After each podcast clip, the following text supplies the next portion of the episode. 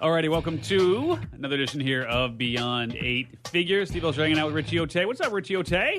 How's it going, Steve? Good, good. Mary Goulet is off doing her volunteer work in the world. White Wade's holding it down in the studio.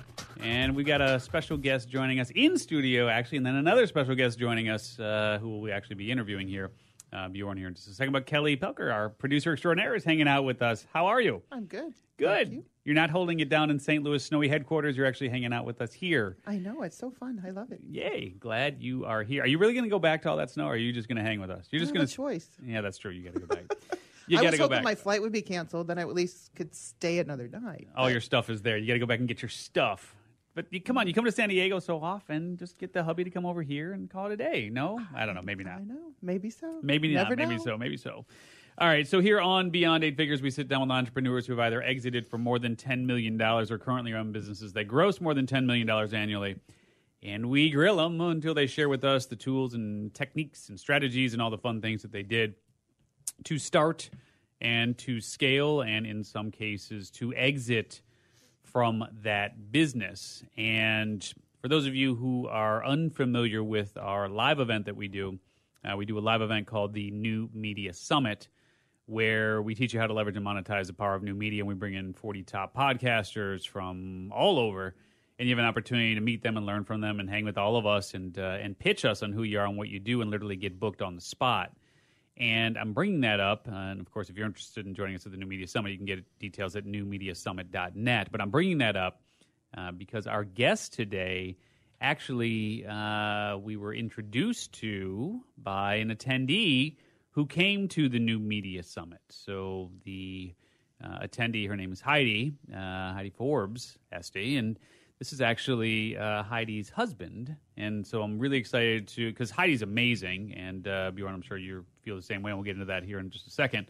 Uh, but Heidi's amazing, and then for uh, for her to say, "Hey, you know, I really think you should sit down with my husband uh, on your new show," because well, Bjorn will tell his story here, but he just exited not terribly long ago for uh, well again he'll share those details on that but it, it just a very cool kind of serendipity or what, what synchronicity or i don't even know what the word is on It that one. happened. it happened. Exactly. That happened. And the uh, way it all goes down. that's the way it all goes down. So it's just super cool to be joined by uh, someone who was referred to us as a result of that person coming to the summit and then saying hey here's a really great guest for your show. So you never know how things uh, are going to happen. And in this case uh, this is just one of those interesting moments and twists in time where everything lined up and uh, his schedule was able to coordinate with ours. And so let's, uh, Wade, let's actually bring on Bjorn right now. And so, Bjorn, you there, my friend? I am indeed, Nice to Steve. I'm right here. awesome, nice to chat with you. So, so you would agree that Heidi is an amazing person, yes? Oh yes, of course. yes, Particularly is probably lift, listening right now. Too, yes, right? exactly. That was She's the right amazing. answer. Amazing. She's a great, great And lady. Before um, before I go on and, and butcher your your name here throughout uh, this entire interview, I just want to make sure we're pronouncing it right. How, how do you pronounce your first and last name? So I would say Björn Öste. Oste. Okay, I'm, Yeah. I'm on it. I'll get it. I'll get Yeah, it eventually get there. there. Getting there. I'll just call you Bjorn. So you're uh, where are you joining us from right now? Where where like literally where are you at in the world right now? I'm locked up in Tiburon, California. Made sure all doors and windows and everything is closed, and and uh, you know just um, hunkering down here and waiting for the uh, smoke to dissipate. Ah, so you're saying that from the standpoint of are you fairly close to some of the California fires right now? Uh, well, you know, I'm not really close to the fire, but I'm right in the middle of the smoke. Oh, you're And right in- it- oh, wow. Yeah, it- it's just filling the whole San Francisco Bay Area, and and uh, they have all kinds of uh, warnings and alarms going off. Oh wow. Uh, but this, the fire itself uh, is, uh, I don't know, it's must be a couple of hundred, hundred miles. miles, So sure. yeah, yeah. So so uh, a good few hours drive for sure, Wow, right? but the smoke Uh, is getting over to you. We'll be safe over there. Uh, let me ask you you. this: you're you're originally from not Tiburon, California. You're originally from Sweden, or where where are you from? Uh, that is right. I was born uh, in Sweden. Yeah. And how long ago did you come to the states? So I, uh, tying into the theme of today, I, I started a software company way back when, in a previous life, it feels like, right? Mm, and, sure. and had a, a, a great journey there, uh, 10 years, uh, hit, hit a fair amount north of your 10 million. And uh, was fortunate enough to sell it then at that time to uh, a major company uh, in the industry. I was in computer security, and the buyer was at that time a company called RSA Security, so leader in cryptography and, and, and cool, sexy security solution. hmm So and, uh, that's how I came to the U.S. and, and I gave it a year. Uh, but you know, as I was preparing to move back to Europe, I met Heidi, mhm, and plans changed, mhm, mhm. and here I am. And here you are. I got you. So just let's let's make sure so we're clear on this. So the so you were the founder, the co-founder. What was the what was the structure of the business that we're referring? eh, Let me just uh, in the way that I would ask you this question is how do you meet the criteria then of beyond eight figures? And you're saying you meet the criteria because the company that you started and sold uh, was you exited for more than ten million dollars, correct? Correct. Correct. Yes. Okay. And what Yeah. what year did that start? Was that the one you started in in '86 or was that Correct. Uh, okay? Correct. Started at 86, sold it in 97, Mhm. and, and came over here. And and um, I guess uh, at the time I exited, I mean, we had a, a tremendous uh, experience, and we were completely self-funded, so we didn't have any external investors that needed to, you know, uh, take Sure. a piece of the proceeds that we actually landed. Um, And Mhm. I started investing in new businesses. I guess that's the normal thing an entrepreneur does, right? I mean, you, I, I really like and enjoy the, the, the early stages and line out the strategy and bring products or, or services to the market and, and, and build. And when it starts getting bigger and more organized and structured, I think there are lots of people that are far better than me uh, that can go in and run the daily operations. hmm So let, let's talk about the embryonic stages then of that business. Uh, and so that was Dynasoft, correct? That was the name. Correct. Of, yeah. So let's let's talk about that for a second. So, eighty six, you're roughly a few years out of out of college, and at this point, or, or at least in terms of the the masters, the higher education. So you're a few Yeah. years. So you're a few years out of school. Was this uh, with a degree in industrial engineering? uh, uh, Was this what you wanted to do? Did you stumble on it? Like, how did Dynasoft start? Did you see uh, an opportunity in the market? I'm just trying to get back to the embryonic stages of why did you start it, and then when when it says co-founder. Uh, and you refer to yourself as a co-founder then of that business. Uh, what was what did that look like? Did you bring in a couple partners? Just Yeah. take us back to to those Yeah, absolutely. stages. You know, and, and it's really interesting. I think uh, we haven't talked so much about that, and maybe it doesn't fully apply to the U.S. situation. But in the mid 80s, most people, when I graduated from my university, one of the leading universities uh, in in my country, all my colleagues, all my my peers were eyeing jobs with the big corporates, including myself. Mhm. And I landed a, a very good job for me at that time with the Swedish telecom giant Ericsson, which you know sells telecom equipment Sure. all over the world, right? yeah, huge and company. and uh, I started working in that corporate organization, organization, and, and I lasted three years, and I was blessed with you know the opportunity to travel the world and, and do sell really cool technolo- technology stuff, but the whole corporate culture and the big behemoth structure, it was just stifling me, right? I Mm. felt like that's not me. I didn't want that.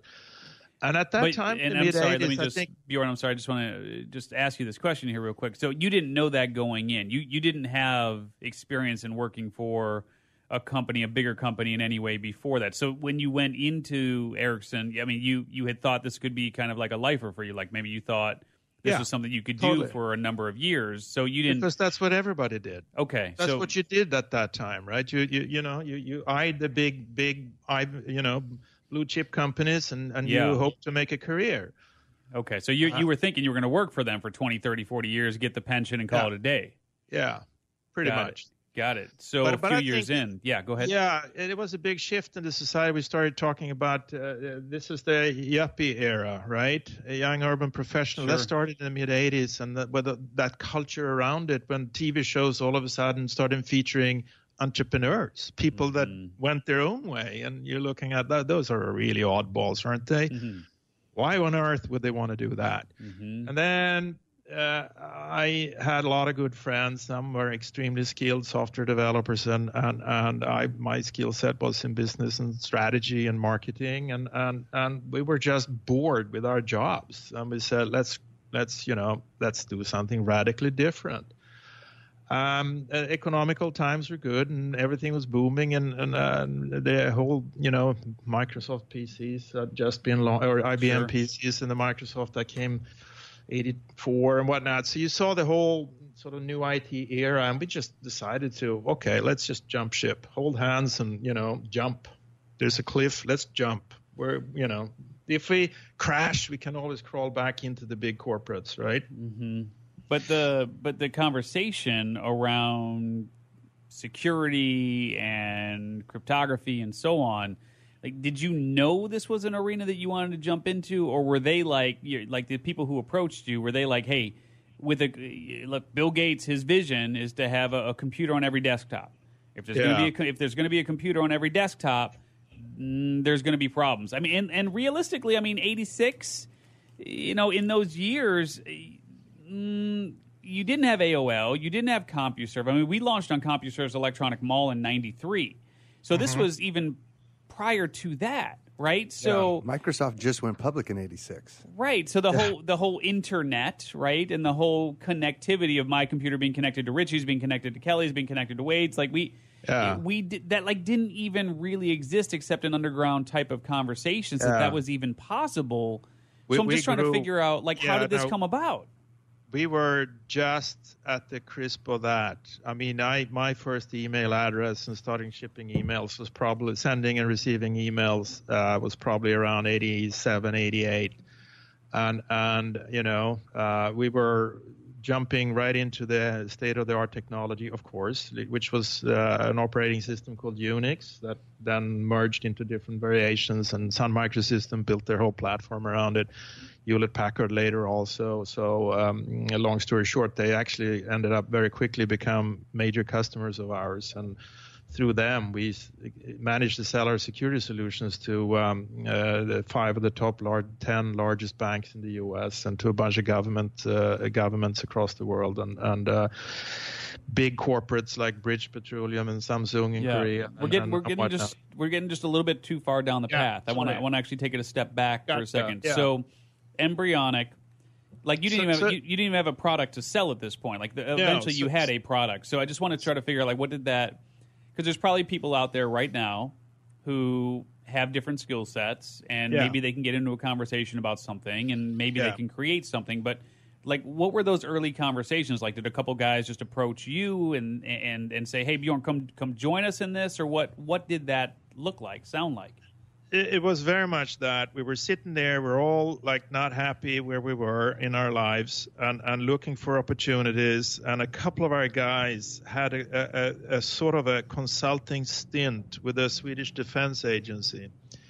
And we felt like that's a good platform for us to expand on. Let's go in and like and while we figure out what we really want to do because we don't we didn't have we didn't start this with the uh, you know the prospect of building a large consulting company. We, we, we, we but we didn't have a business plan. It wasn't that traditional like here's the plan this is exactly what we're going to do.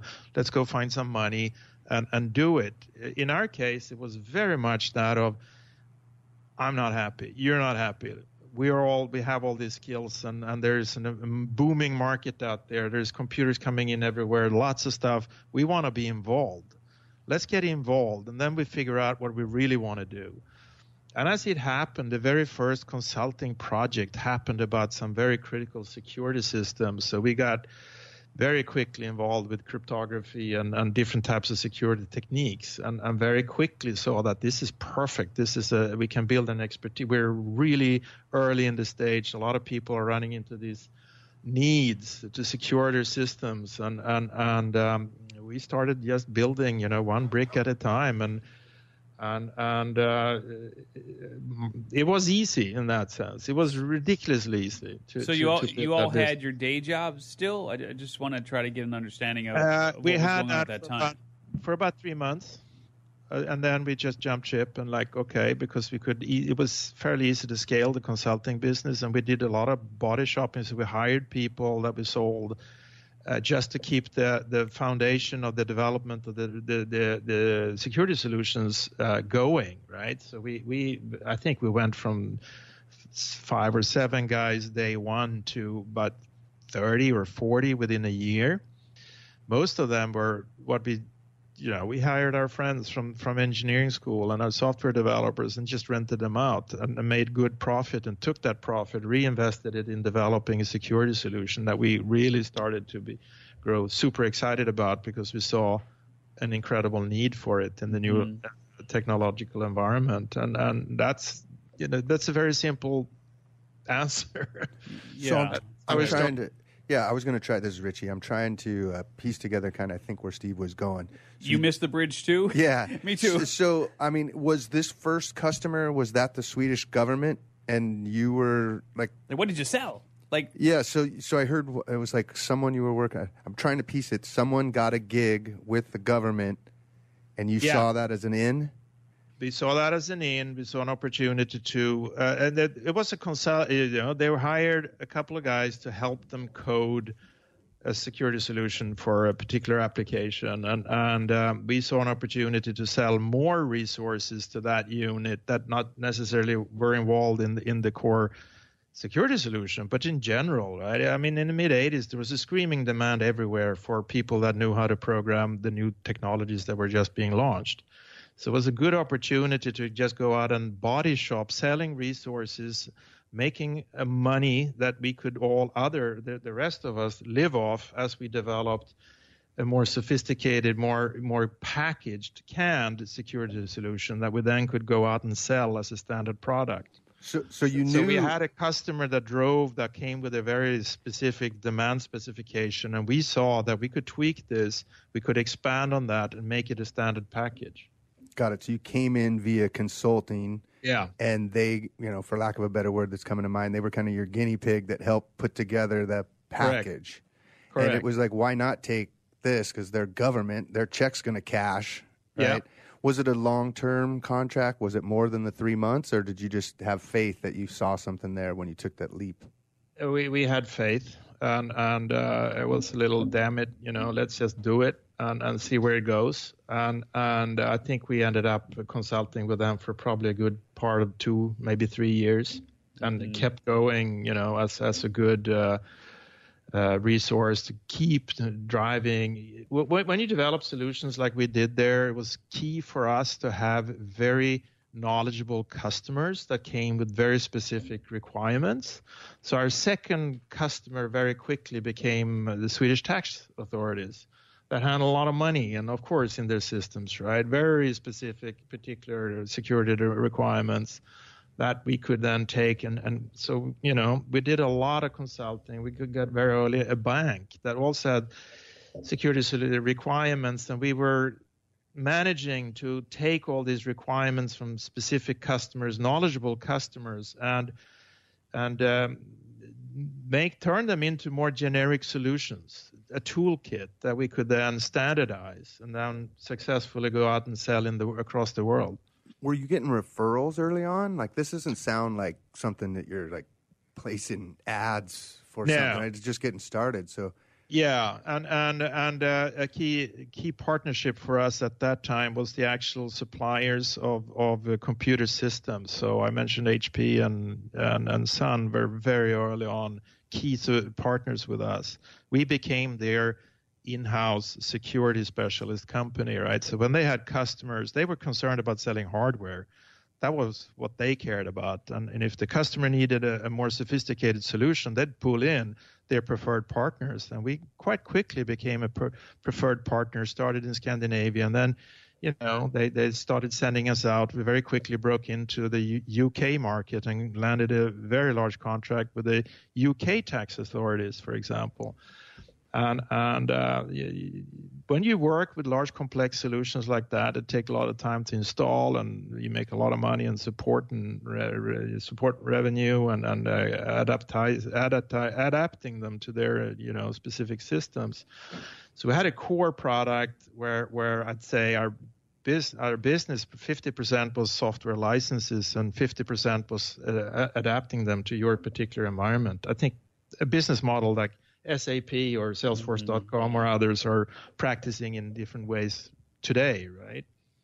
Yeah. So you have a, a, core library of good fun- stuff, and then you can uh, leverage. And in our case, every single customer helped us add features and functionality to our package, so it got better and better and better to the point where you know Chase Manhattan, Citibank, Wells Fargo, and all those guys uh, signed up. So going and, just again trying to put the the pieces of this puzzle together here. So the, the the way that it started, and and again I think Richie clarified a lot of this, but basically somebody got a gig, somebody brought in a bunch of somebodies. You guys then kind of expanded off of that. But at what point did you then actually formalize and say, "Hey, let's you know let let's make this into an actual company, right?" Because as you said, you know there were three, four, five, six of you who helped out on this one consulting gig, so to speak, and by the end of year one, you've got thirty odd people. I mean, at, at this point, you're picking up gigs left and right. There's so much demand for what it is that you're doing. How, how did you formalize and, and how many original partners were there? And, and, and, and I guess if they kind of brought you in, did they bring you in to a lesser, I mean, was, your position uh, sort of a minority type position then if somebody else kind of brought you into this? I know there's a bunch of questions in that, but again, I'm just trying to figure out structure out of the gate. So I was the CEO from day one, uh, and uh, I was the business person, I guess, and and then I had all these very skilled uh, system engineers and software developers that were part of our you know social network.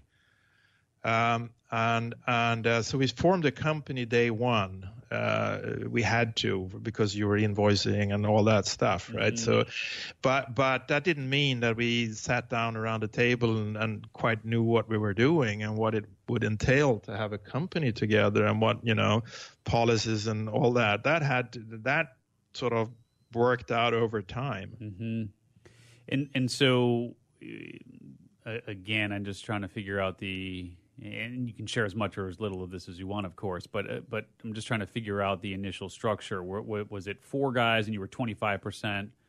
Each owners you took Uh, on the CEO role. Did you have a, a majority position? Uh, I'm just trying to get Right. a, a sense of what uh, what the structure was out of the gate. So out of the gate, we were seven of us, and we had roughly it was- just roughly one seventh each. It wasn't quite that, but but not big difference, right? hmm And each of those people had their respective skill sets. It sounds like you were Oh, yeah. on the business side of the equation. Obviously, there was a rainmaker there that went in and got this initial gig. So Mm-hmm. that person was probably on the sales side, and then you probably had a couple of the engineers. Uh, Yeah, that was that was that was very much me and uh, two other software guys, I would say, or the system engineer and the software developer. We, we because the sales cycle were quite complex to understand all the intricacies of, you know, uh, Mhm. the burgeoning IT, I, the TCP/IP protocol, which is you know the core Sure. of the internet and all that's good stuff. So, so it was a very technical sale. So uh, very important to build relationship, build trust. And the challenge we had as a bunch of young kids was that, and working with big organizations, they look at us like, okay, so where do you guys come from, and how do I know you're around tomorrow? yeah. Uh, How did so you? So how did you address role, that? right? Yeah. How, Yeah, how did you address it from a billing? You know, it, it, it, you have to be frank in one way and say, listen, I mean, I can't guarantee you that, but we're damn good at what we're doing, and we have a couple of customers with long-term contracts, so so there's a good chance we can survive just of those, right? Mm-hmm. And, and uh, uh, we had solutions to their immediate needs. So so you had to do things like putting source code in escrow. Uh, we did that with several customers, and there were escrow set setups, right? So they knew that in worst case they could at least have access to the software, and there were requirements on how we documented that and and, and good stuff. So they felt somehow uh, secured, uh, safe in the situation that they could run this over time. hmm Give us a sense of how big the first couple of contracts were. I mean, were these million dollar contracts? Were these ten thousand dollar type contracts? Yeah, they were they were in the uh, I would say fifty to hundred and fifty thousand dollars in the Mm. first uh, first years. So you guys weren't exactly ranking it, r- raking it in. Then I mean, there's seven of you, and you, No, you got a and, couple. and, you know, and we were struggling to. One of the early mistakes I did uh, was that we uh, we came to a point where we said, okay, enough of this consulting nonsense. Let's focus all our resources on developing a standard software package because there's clearly a big market for that. Mhm.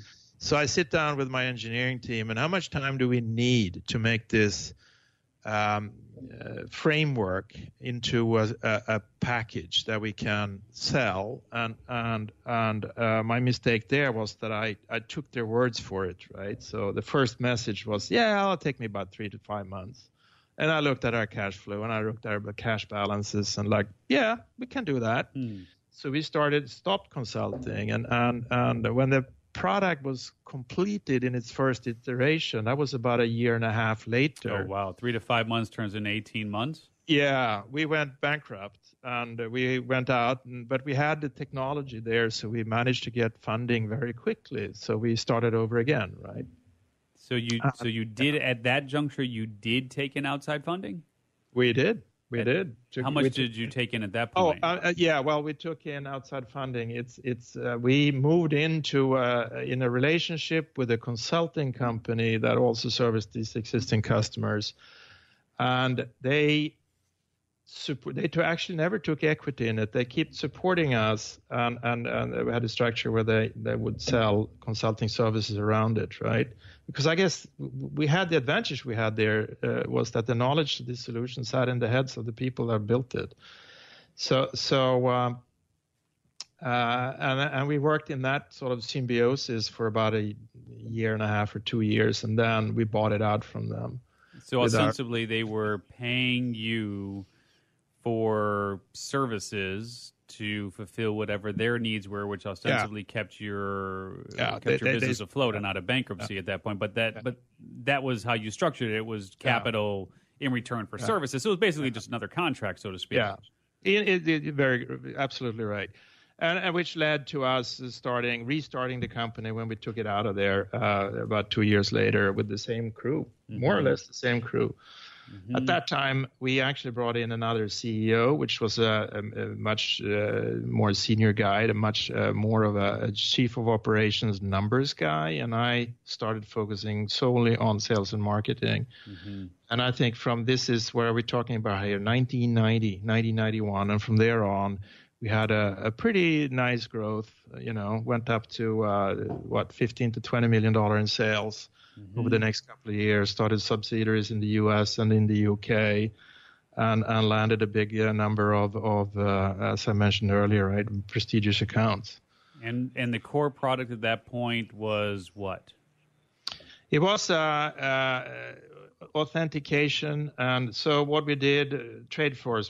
Big, uh, our biggest market was uh, uh, international trade floors, where you authenticate, so make sure the right person logs on. Just having, in, in some sense, simple authentication systems, knowing who logs on. Right? I mean, this is today that would seem like really was that it? Mm-hmm. But then behind that you had an audit trail. You made needed to make sure whatever the trader did that that's audited. And so we can go back and see what happened and what did you do. And then of course you need to protect all that stuff. So there was a lot of cryptography pretty sophisticated cryptography actually. And when we um, we were pretty good at implementing some of the leading uh, cryptography protocols at that time and that's why RSA security that maybe the number one in the industry at that time when it came to public uh, private cryptography um, they acquired us and then used us as a link to open up overseas markets that they didn't have as much access to themselves. So, uh, and obviously, the business kept growing. This was where you were able to scale because once you create that piece of software, so to speak, you, that's Yeah. uh, obviously uh, something you can easily scale and, and Yeah. take it international and, and so on. Yeah. So, how many employees did you have? How much revenue were you generating? And where were you uh, just in terms of, of profitability when you were able to exit there? So we were about 120 staff, 130 maybe when we sold. And uh, uh, we were about 20 million dollar in revenue, but we had the last year we'd grown 100% in uh, in sales. So were you Uh, able to? So how was the valuation? I just want to. I want to make sure I understand Yeah. valuation. So how how and, and was this an active? Mm, did you hire an IB to to get you sold? Did this kind of come out of the woodwork? Take me through what happened in the exit. So we were uh, come 94, 95, we saw a tremendous, tremendous opportunity, particularly here in the U.S.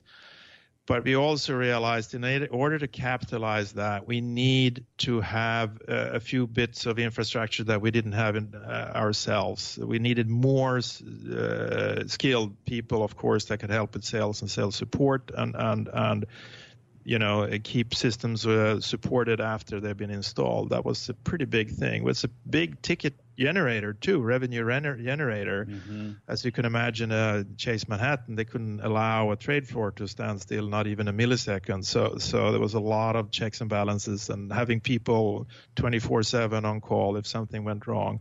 And we protected their trade floors in seven different countries. Uh, We, we installed in you know all over the world wherever they're trading and and um, uh, so so we had a challenge to grow. Really, it became a race for us to scale was really a direct proportion. In, in some sense to what uh, or, or at least if not direct it, it was hinging on us having enough skilled people on board. And the question was can we hire them ourselves fast enough?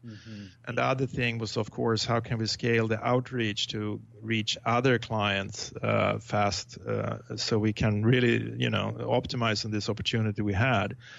And we gave ourselves two years to set reach certain targets. And uh, by 1996, we realized that we, can't do this on our own. Uh, we're, we're ending up, we're not growing fast. I mean, the market is much bigger, and we're just not able to capture it on our own. We need a partnership. So at that point, we were also pretty tired. You know, I remember when that last year we grew on 100%, and I traveled, I think, five times around the world. You know, mm. basically, we had customers in Australia, Korea, the US, the UK, Scandinavia, and it was it was pretty hard in our organization. And we felt like, okay, we've done this for 10 years, time to get, you know, some bigger guy involved and, and and at that time we we had a valuation that was you know around 10x so we could you know we do um, we felt that this was a, a good fit we we signed up with a company here in in, in uh, California whose name actually eludes me right now mm-hmm. to help us find partners so we identified 10 targets that we think would be a good fit for us mm-hmm. and, and approached them and, and they actually almost all of them started bidding. So we were fortunate to wow. create a bid process and, and, and that uh, was 10x on 10x on revenue or 10x on ebitda or where, where did that end on, on revenue. Wow that's awesome. So basically if i'm reading between the lines i mean it was about a 200 plus million dollar exit for you guys at that juncture. At that juncture yes. And there was still just the seven original partners or had you taken in other people as well well, we had not no external investors, but we had, uh, uh, um, uh, of course, profit. I'm sorry, an equity sharing system with our employees. So I think like we had about stock option pool and um, absolutely, yes. yeah, nice. yeah, absolutely. So we had about 50 people we were laughing. I think uh, that summer after we sold, I think you know, ten million dollar houses were bought in Stockholm, and you know, it's like, yeah, it felt good. You know, you saw all these people that you've been working with, and for many, all the you know, even a few hundred thousand. I mean, it made an enormous impact and it changed a life for a lot of people. So, so that was great to see. Yeah, well, congrats on that. Did you end up taking some some time off and uh, and enjoying that, or did you jump straight back into something else, or just so, give so us a sense of what you did after? Because obviously, you get that kind of windfall. You probably never had that kind of money in your life. What correct. did you do? Did you go to Disney? well, no, I was 39 and I figured I could retire. Yeah. And, and um, but I met Heidi, and and uh, we hadn't quite figured out whether you know how serious that it was at that time, uh, but. Uh, uh, we hit it off and we skied a lot and did a lot of fun stuff. Mm-hmm. And, and uh, by 1999, we, we actually got married. Uh, but what I did, of course, was immediately look around I started investing. I, I, saw myself as being a business angel and helping other entrepreneurs, and, and I started looking at investing in some other cool software projects. But the investment I did that really changed my life uh, in, in many different ways, and that really caught my attention was to invest in my brother's invention. Um, and he had back in 94 patented filed a patent. He's a professor in food chemistry. His name is Ri- Richard Oste and he, he's a professor in food chemistry at the University of Lund. And when he was a young student uh, and, and a PhD student his professor then discovered lacto-intolerance Mm. So, so he grew up academically in a, in a world where lacto intolerance was very high on the agenda, and he started playing around with oats in, in late 80s. And 1994, he patented a process to make milk from oats. Hmm.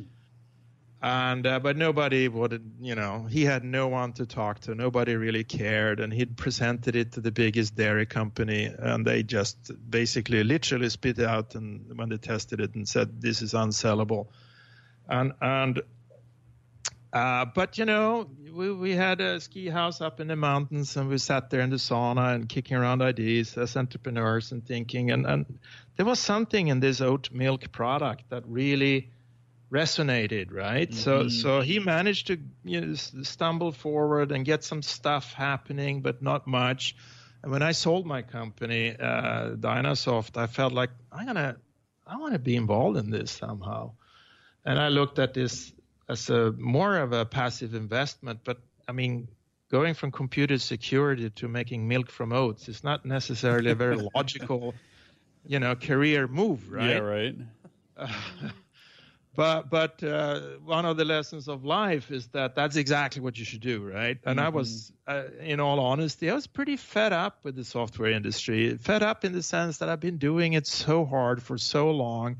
It cost me two long relationships. Luckily, we didn't have children, and I, you know, socially, I lost a lot of my friends. Not lost them, but never had contact because Yeah.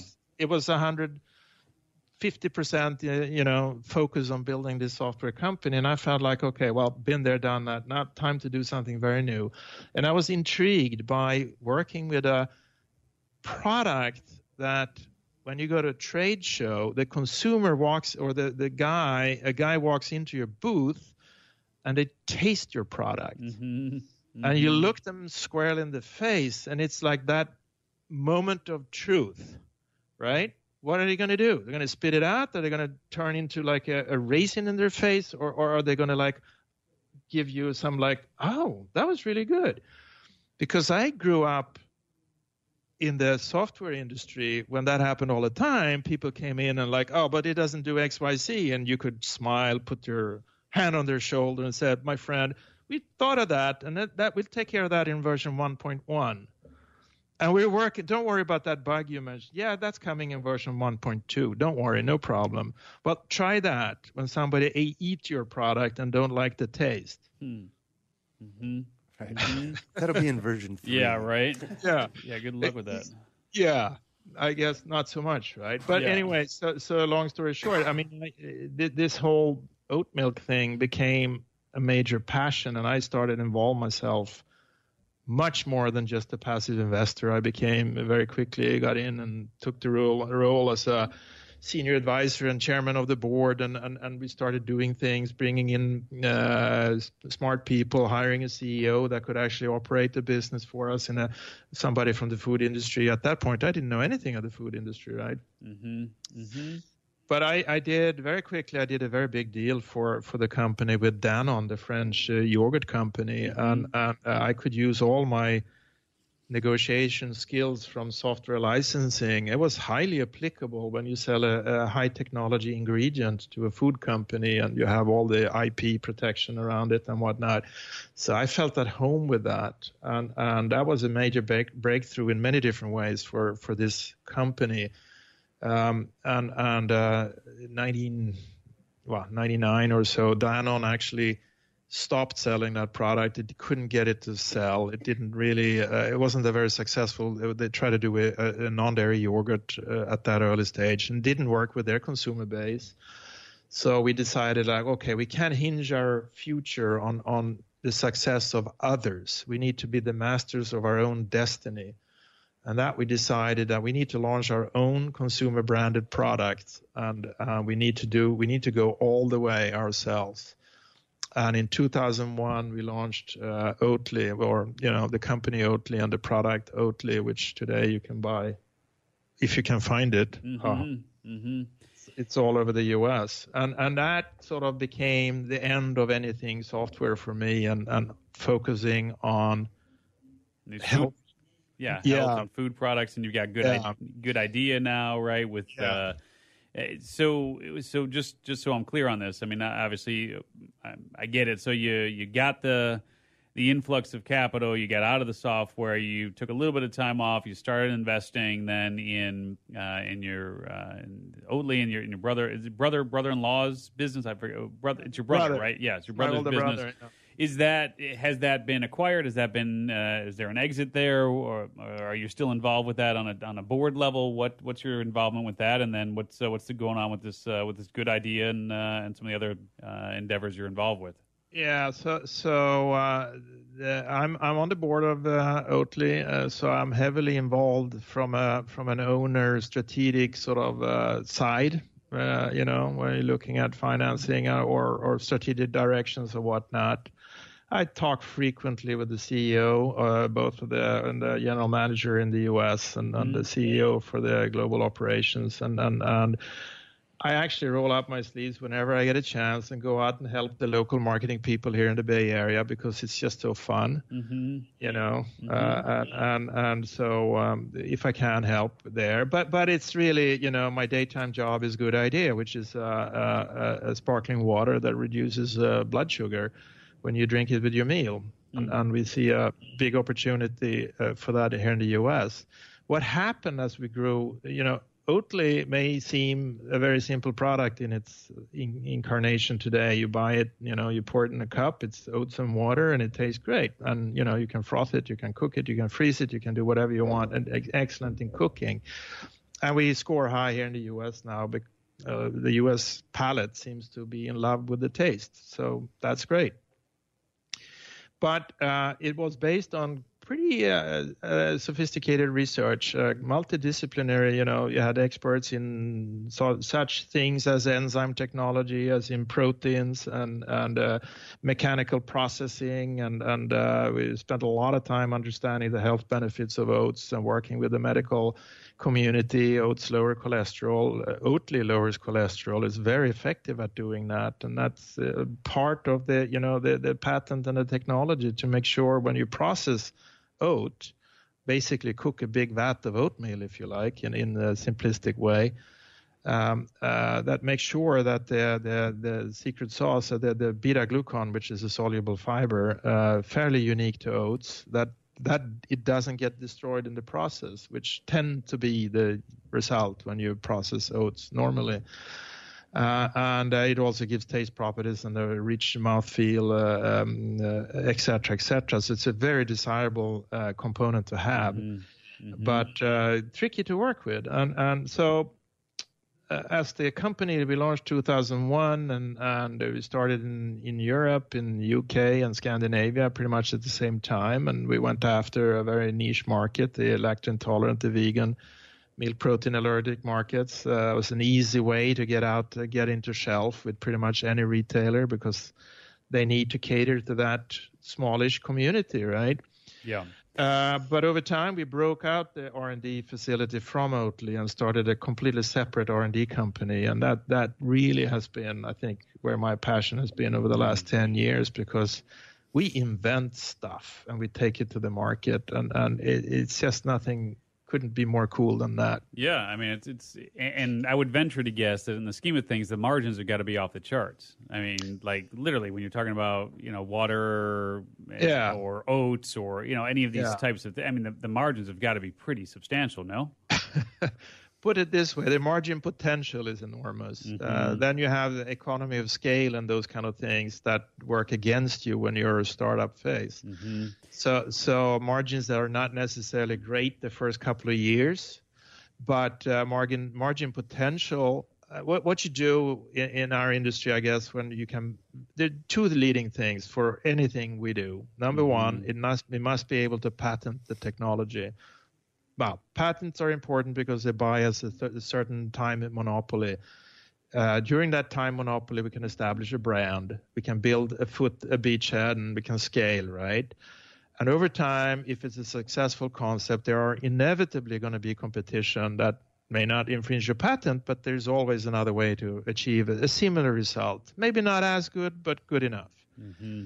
Mm-hmm. Uh, so you need the time monopoly to establish your brand so you can scale. And that's when you start scaling, that's when the benefit of the patent kicks in, right? And you can get a price point. Oh, the other component is, uh, of course, that uh, patent and the other component in whatever we do is that we can clinically prove that it has serious, real health benefits. We, we were very early ticked off by by a lot of self-professed um, uh, experts that launch, you know, a soy this or an herb that or a berry this that does everything, you know, yeah. to you all the benefits and and we, we we see how that hurts serious players and and consumers have over the years built a certain healthy i guess mistrust to to all these uh, purveyors of snake oil. Sure. Sure. And and so patent and documented health uh, properties, and we work with closely with university and medical expertise. So when we do clinical studies, like we've done with the Good Idea, for example, nine right now, they are done by the book, you know, double-blind, placebo-controlled, randomized by third party, you know, all this good stuff that any scientist would pull it out, read it, and say, okay, well, this is trustworthy. This is done the right way. Yeah. Uh, and and uh, once you have that, you can start getting a premium in price and you can get bigger uh, I would I would hope I you know off the chart sounds so great but but at least a seriously uh, a, a, serious advantage over more generic competition there, there's no question about that yeah I had a question here um, so you started out the first company doing more consulting then it sounded like you moved into more of a wholesaling type scenario with Oatly right are you doing direct to consumer now? Like I looked at the website for Good Idea. Um, we are, drinks. yeah. We good, we Good Idea drinks. We launched in June in retail here in the U.S. Uh, we're about 200 supermarkets, give or take, across the country, and, and, not all over, but in certain regions. In California, certainly, northern and southern California, and uh, a little bit centered around Midwest, Chicago, and that area. And, and we're scaling that and we are online and we work with um, uh, restaurants and food service you know starting starting service delivering to offices a product like good idea is really ideal for the office worker for example i mean you drink it with your lunch you you will not feel tired after food anywhere near the way you would normally with the when the blood sugar level starts dropping you know uh, a while after you've eaten mm-hmm. Uh, if you can, mm-hmm. if you can start to prove that clinically, which would which you probably can. Yeah, you're gonna you can go stick to wholesale. The businesses will be buying those things, right? Yeah, well, yeah, no, absolutely. We see definitely uh, a lot of strategic partnerships with uh, uh, companies that are targeting the diabetic community, for example, right? Mm-hmm. they they uh, they are all about blood sugar management, and uh, companies that provide blood sugar, blood glucose measuring devices, for example, they have a big kind customer base that check their blood sugar every day. They're very aware. They're you know very dialed in, and clearly that's a strategic partnership opportunity that would benefit the consumer, the that yeah. other company, and ourselves.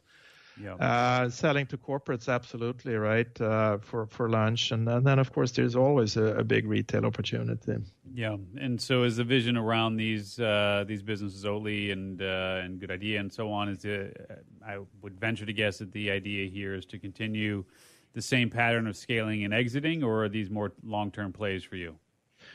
Well, it's in- interesting the way I look more and more at at at companies and what the, the, notion of a company it's almost like a company is, is a product of something right and and uh, if you take good idea now where we're working here we we clearly have we have other products in our labs back back home that will address head on the diabetic market. Mm-hmm. Mm-hmm. And they're not on the market yet, and they'll be about another year. And so we're going to need to pu- publish some some scientific studies, and, and, and you know, and we're working on all that. Yeah. We have very high hopes. So when I'm launching Good Idea, the beverage today, I have two plays here. I think uh, first of all is to establish a really great tasting beverage with a with a very much sought after and beneficial health property. But but truly to scale a beverage, you need ultimately uh, the the muscle and the distribution of some of the really big companies. It'll take me years and cost truckloads of money to try to build that myself. Yeah, would. Yeah. So so so ultimately that needs to be parked and and ca- cared for by a much bigger organization. Mhm. But my knowledge about the market and marketing to this, uh, I was going to say niche, well, half of the U.S. population, right, or or two thirds that really need or benefit from products like these.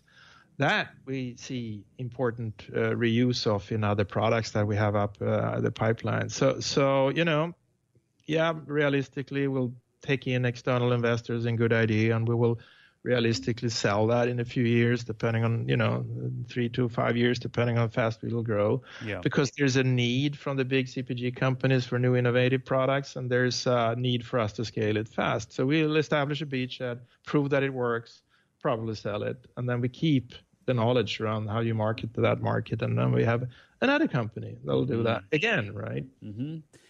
Yeah, it sounds. I mean, obviously, at this point, you've got uh, a pretty solid system in place for exactly what it takes, and it seems like it's uh, repeatable. And so, whatever happens with Oatly, whatever's a good idea, I'm sure that you can then go in and replicate that Yeah. process, replicate that system in other ways as well. Any Yeah. final thoughts here uh, for the entrepreneurs who are thinking about either starting?